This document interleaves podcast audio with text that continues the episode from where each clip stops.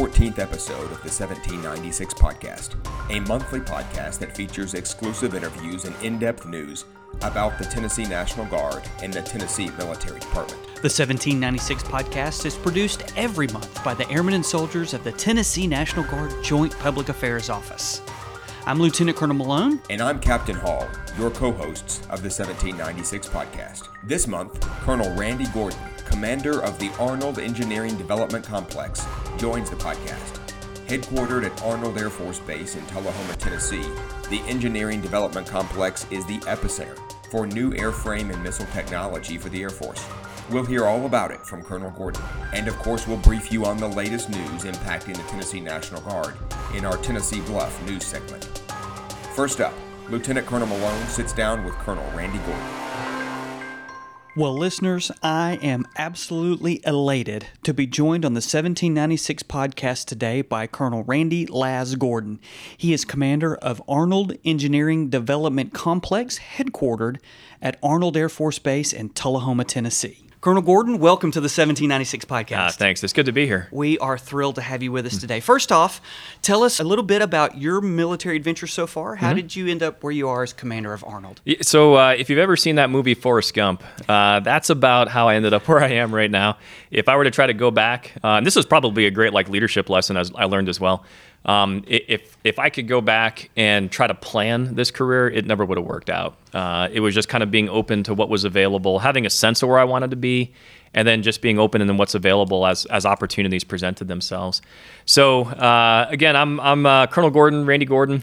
Uh, I go by Lazarus. Uh, they shortened it to Laz, uh, mainly because when I was a young officer, I survived what could have been a really, really bad aircraft accident uh, by just maybe a second or two to, to spare, right? So it really taught me the value of life and being present and taking full advantage of what's offered up in front of you. I, I was going to ask about Yeah, your call sign, but sometimes I know that's a good story, sometimes it's a bad story. So go ahead. Sorry. But broadly, I've been a career fighter pilot.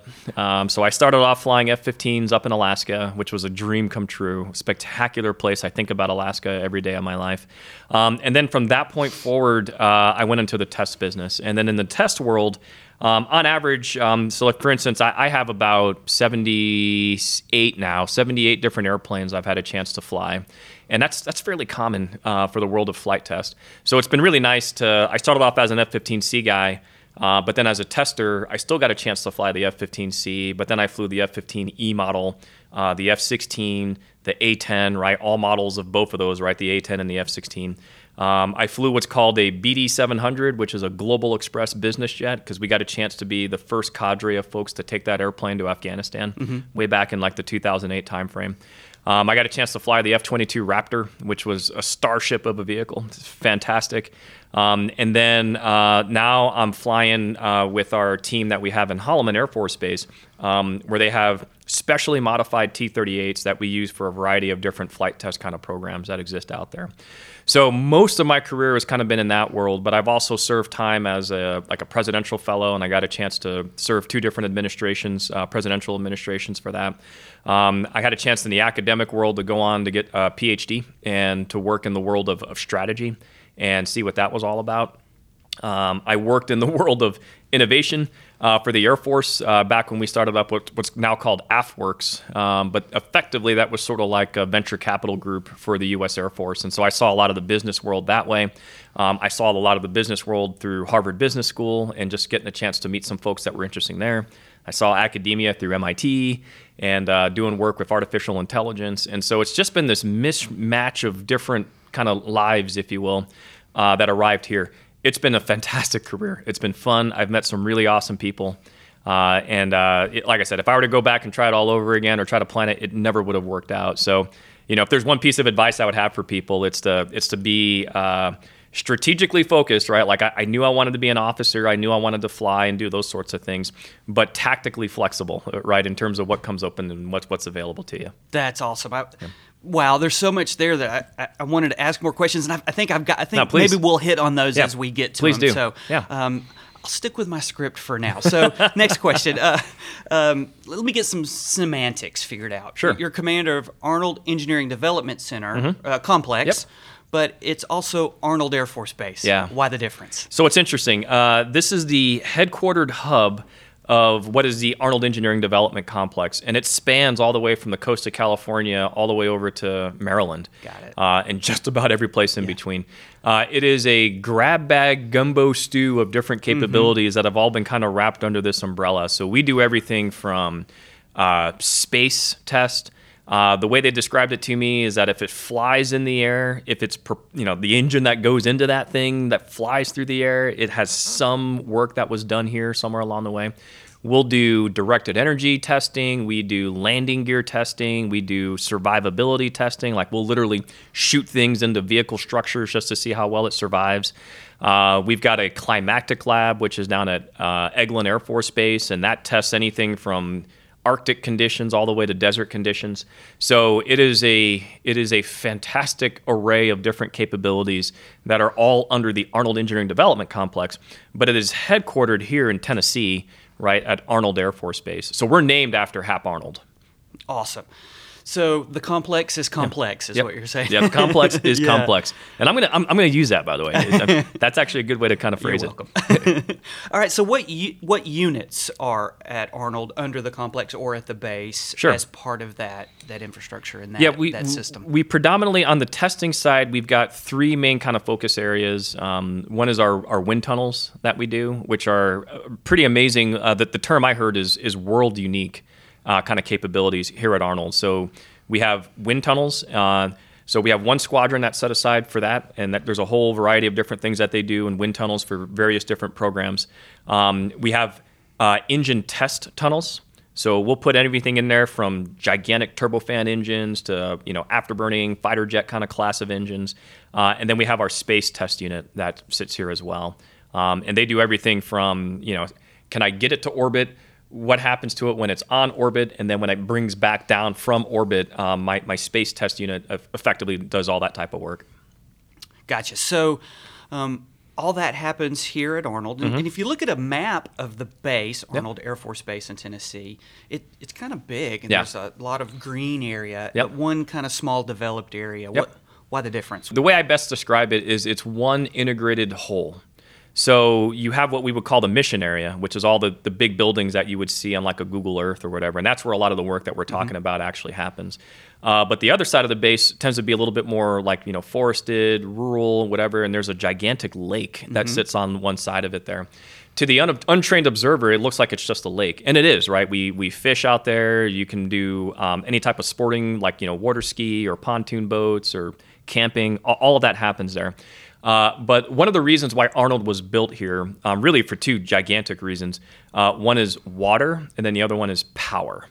Uh, because the origins of the base, if I could talk a little bit about that, because it, it explains why this is all one integrated whole. If I go all the way back to World War II and the start of World War II, uh, the German Luftwaffe was fantastically ahead of just about any other air force on the planet.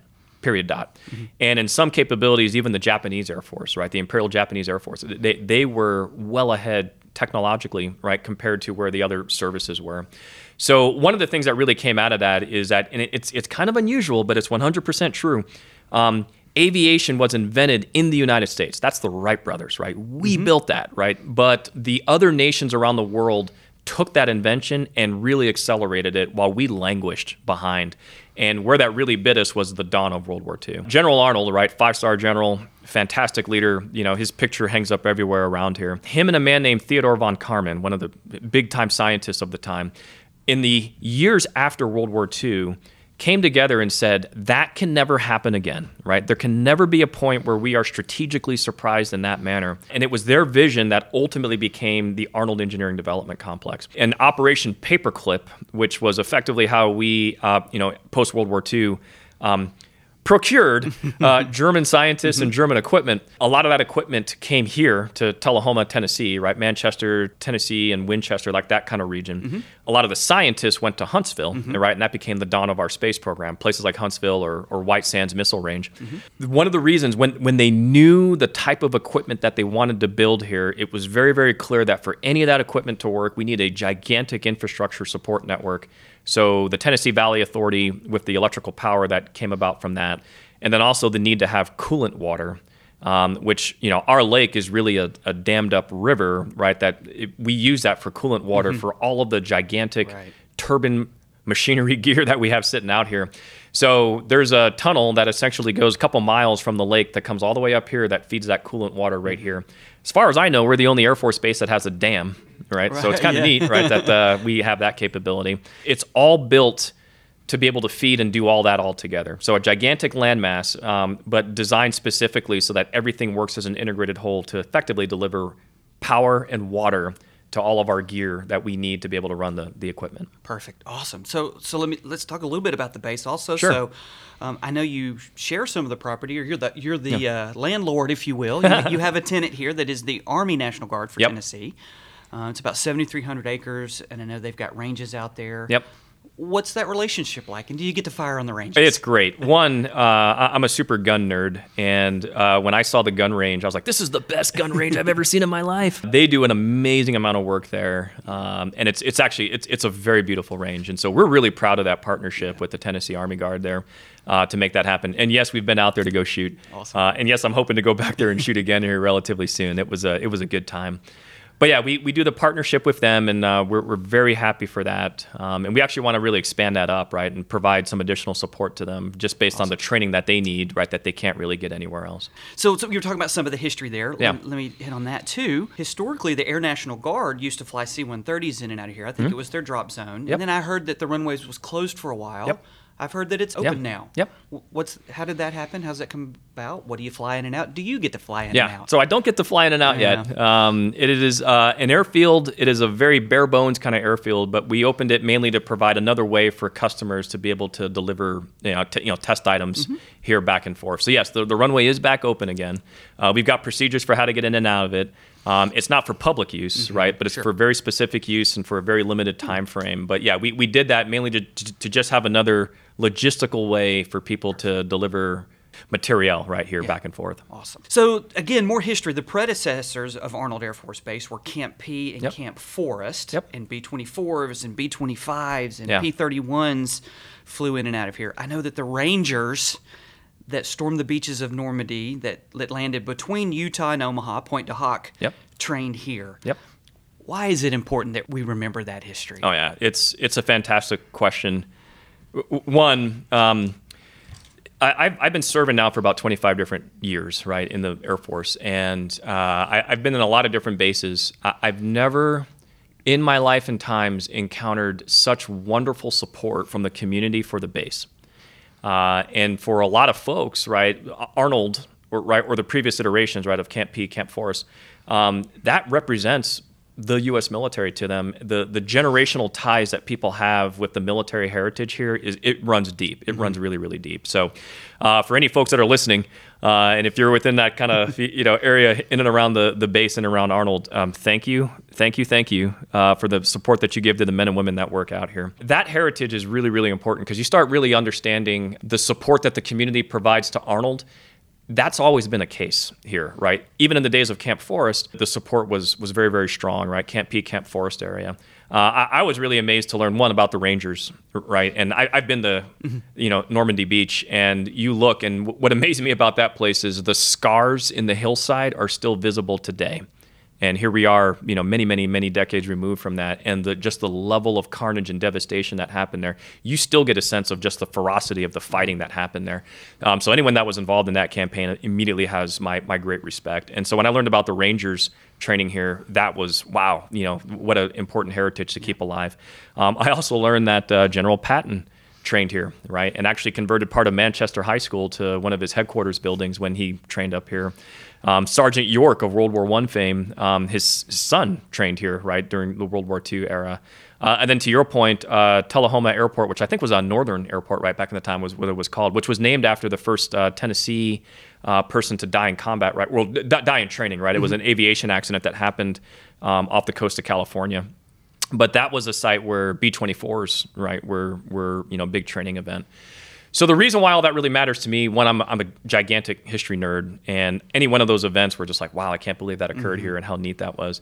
Um, but especially as the commander, you realize that you've been entrusted with this jewel of a national capability, and you know it's your job to kind of keep that that memory alive, that story alive you, you really see that when you kind of go through the back areas of the base and you still see some of the original roads that were back there for Camp Forrest, Camp Peay.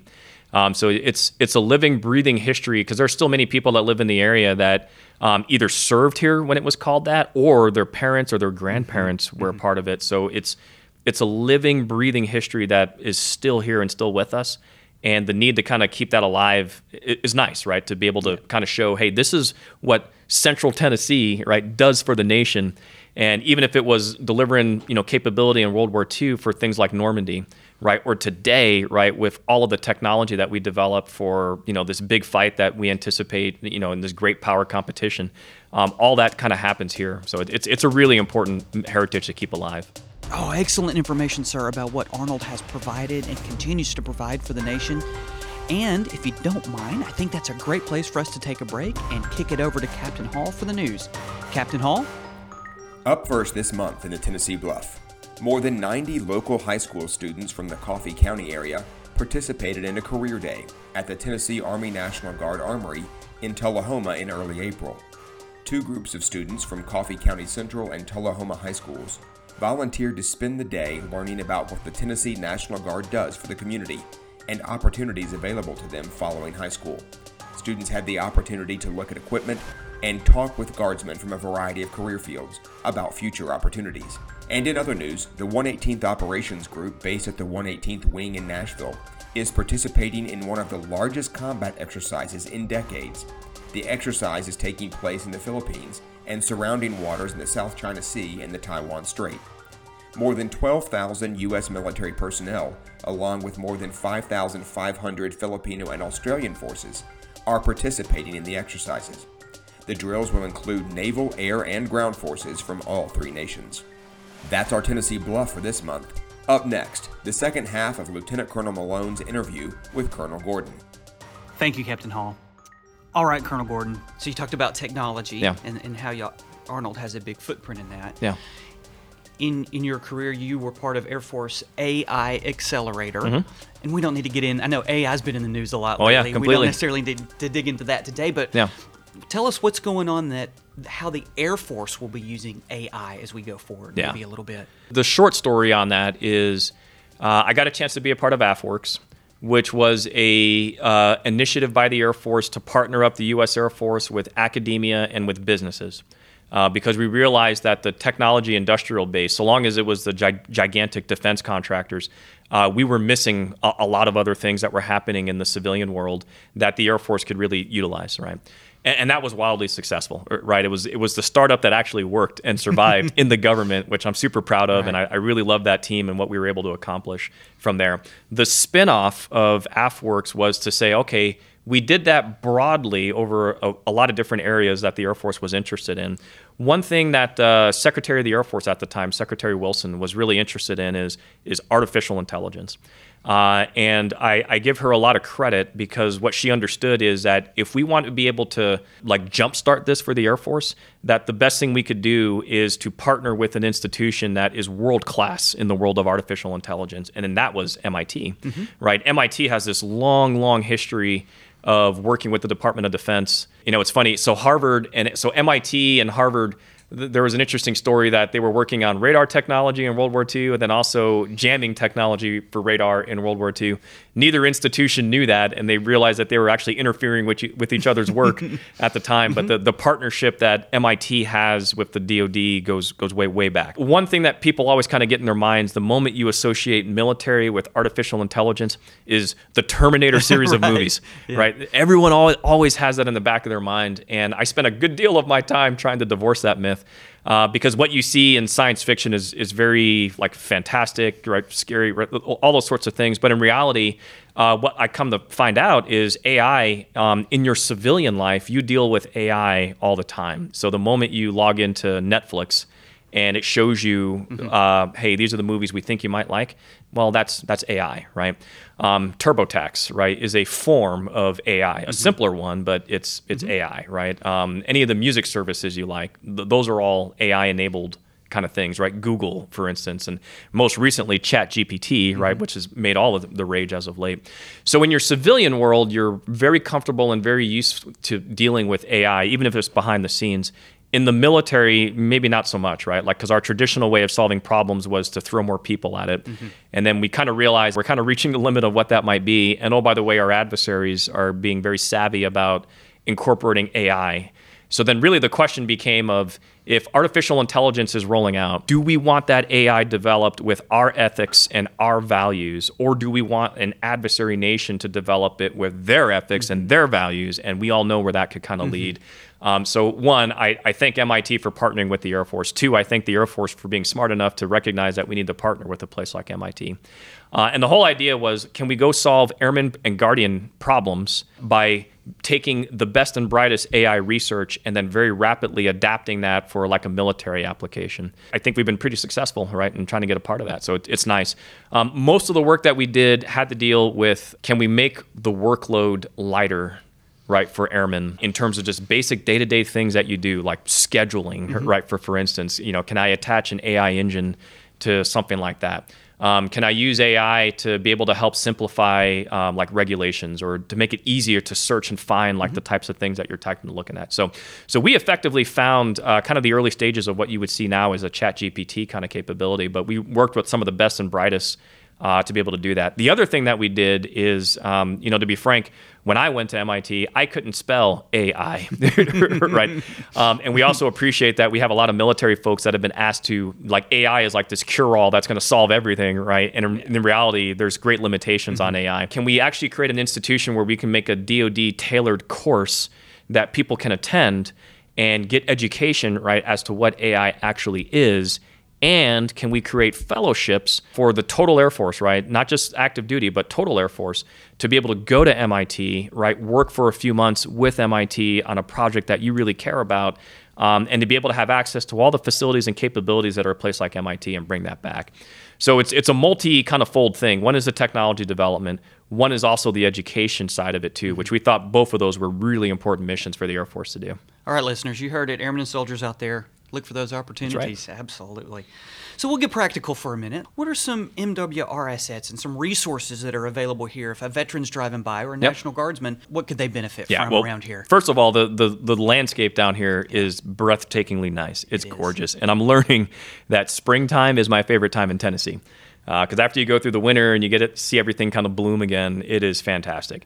Uh, we are a sportsman's paradise. Mm-hmm. Um, so you can come down here. Uh, we have the Wingo Lodge, which is uh, open and available. We have cabins that are available on the lake. Boating types of activities, we're all for that. So we've got pontoon boats and you know different types of speed boats and that sort of thing. Stand up paddle boards. Mm-hmm. Uh, it's it's all fun uh, that way as well. During the hunting season, this is a big area for that as well. So you know we're open for that. And then we've got great support from the local community in terms of different uh, MWR types of events. Uh, so whether that's skydiving or hang gliding, right, those types of yeah. things that we're trying to do and, and get people back in their horseback riding, um, all that's available to us here. And the, the, hiking here, incidentally, is I guess it's, it's, it's some of the best I've ever done. Cool. Um, every trail ends in a waterfall, right? Oh, wow. And it's it's nice yeah. that way. Uh, not to mention all the like just the gigantic kind of corporations that are in the area, like the Jack. Daniels mm-hmm. or Barrett or you know mm-hmm. Black Rifle Coffee, mm-hmm. right? All those things they're all around here, and it, it's it's just been really really nice to to live in the state. Very cool. So in preparing for today's interview, I. I, I looked online for you mm-hmm. and I saw an, uh, a video at, at Air Force Works. Yeah. And you mentioned Brigadier General John Flanagan. Oh, yeah. What kind of influence did he have on you, and why is it important for us to have people like that? You bet. When you get accepted to the Air Force Academy, uh, I came from the state of New York. Mm-hmm. John Flanagan was a guardsman in New York. Uh, he was active duty in Vietnam, right? Transitioned out, became a guardsman. He was the first.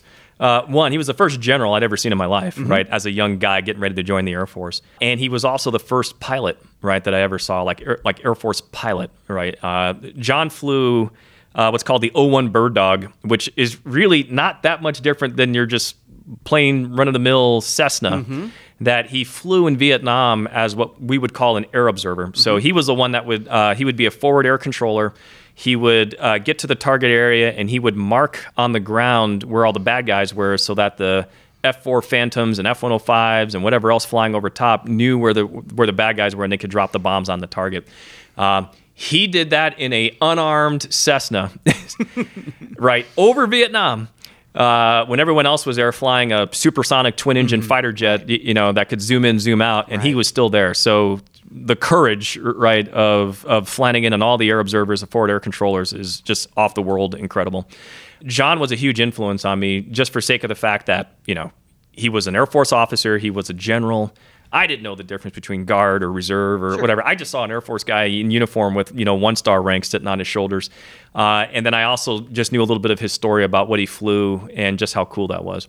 Um, he was the nicest, most approachable guy, right? And he wrote this beautiful book. Uh, that you can get online. It's it's really well written. Um, it's basically an aviator story. You know, Vietnam above the treetops was the name of his book, um, and it was it was just great to see a little bit of that story and to realize the service that I was about to join that it would have men like like John Flanagan in it. So I, I really appreciated missing him. Unfortunately, he passed away. Uh, but uh, you know, it, it's it really kind of speaks. He, I, I, guarantee you, he doesn't re- remember me from Adam. I guarantee that, right? He ran into a whole bunch of different folks that particular day, but I I do remember him very very vividly. And so maybe another leadership lesson is, hey, you know, the people that you talk to again, they, to you it might just seem like a Tuesday, right? To them, it's like meeting, you know, like their greatest celebrity hero, whatever along the way. Uh, and the the influence that you can have with just a few minutes of your time is is fantastic think you've had some influence on our time today. Thank you for joining us. And I'll give you one last opportunity. And we'd like to ask our, our guests that come on if they've got some leadership behind them, what's their hmm. best piece of leadership advice? And you've given us some already. Yeah. Do you have another one you could give us, a nice nugget? So, another person that was a huge influence on me was a lady named Mae Jemison, uh, who was our first African American female astronaut. Um, she flew in the early 1990s. Only flew once, but then went off to do a lot of different things in uh, different career fields. Um, you know, I'll give you the very short story again, just to talk about the influence that you can have. Uh, so I, I, was I was terrified of joining the U.S. Air Force. I thought I wasn't good enough. Uh, I thought there was no way they would ever accept me to the Air Force Academy. I thought cadets were like living gods. Mm-hmm. Um, in reality, they're not. You know, but you know, to a, a guy growing up in upstate New York sure. like me uh, you know, where we, we really didn't have a lot of Air Force bases there. There was a time when there was a lot there, but that was a Cold War thing. A lot of bases closed in the Northeast. Mm-hmm. We just don't have a lot left out mm-hmm. there. So, you know, again, this is why a guy like John Flanagan was such a big deal to me, er, right? Because when I met him, I was like, holy crap, it's a guy in the Air Force. Mm-hmm. Wow, he's a general. Wow, he's a pilot. Wow, imagine that, you know, kind of thing. Uh, but this lady, Mae Jemison, she came to West Point, New York uh, after her shuttle flight. And so, what West Point, New York did is that for the local communities, they would advertise, hey, we have these guest speakers coming in. And if you want to come up, just show up, walk up to the hall, sit down, right? Don't be disruptive, but you know, you're welcome, right? Come on out, take a look to see what you have. Mae Jemison, uh, I had never met anyone like that in my life. She was a scientist, she was an astronaut, she was a medical doctor, she was a ballerina, right? Um, and so she had all these different parts of her life that were, it was just, it's just amazing, right? Just to sit there and just listen to her. I guarantee you, she doesn't remember, know me from Adam either, right? But again, I'm just a young kid sitting up in the audience watching all this. Uh, and the thing that she really impressed upon me is the reason she was able to do all those different things in life is because she was never in the position to tell herself no. Like if she really wanted to go do something, she was just going to go do it. And she was going to make the other people tell her that she couldn't do it, but she wasn't going to be the one to tell herself no. So if she wanted to, you know, be a medical doctor, she was just going to do it, right? And she was going to apply and she was going to make those people tell her no, mm-hmm. right? Mm-hmm. And so what I really pulled from that was that whole concept of never be the one to tell yourself no. Awesome. Uh, that you don't let the the voices in your head overcome you, or you know you don't talk yourself out of it if you think it's something you really want to go do with your life. You just go do it, right? And if they tell you no, okay, got it, right? Keep pressing. Um, we talked about MIT, right? It took me 17 years for the Air Force to finally let me to go to MIT. 17 years. Right. Like the first time I tried it, they told me no, right? And they told me no many times. And at 17 years, I finally got a chance to go, and it was worth every penny. Um, it took me 10 years to get to the F 22, right? And they told me no multiple times on that, and eventually life worked out, and I got to the Raptor, right? And it was great. Awesome. Um, but all that I trace back to me being that little kid sitting in the audience and listening to Mae Jemison relay this amazing story and you know, her whole point is the only reason any of that happened is because I, I just went and did it, right? I, I didn't I didn't wait for someone to tell me or give me permission. I just did it, um, and made them tell me no, right? And she was surprised at how many doors opened just for having the gumption to try, right? It's the fortune favors the bold yeah. kind of argument. Yeah. So, so that would be the other argument. You know, the other lesson I would leave for your listeners is is that right of of not being afraid of going after the things you want to go do in life. That's awesome. So, so West Point had. Yeah guest speakers. We have podcasts. Yeah. so some people get to hear you today. So Yeah. you've given us leadership, you've given us history, you've given us practical information about Arnold Air Force Base. Yeah. So honored that you that you spoke. Now us this was great. This Thank was you very much. Yeah, come back anytime. Love to. Thank you, sir. Appreciate it. Thanks for listening to the 1796 podcast. If you like what you heard, please consider subscribing, sharing this episode with friends, and giving us a five star review. The 1796 podcast is produced by the Tennessee National Guard Joint Public Affairs Office. For more information, please visit www.tn.gov backslash military.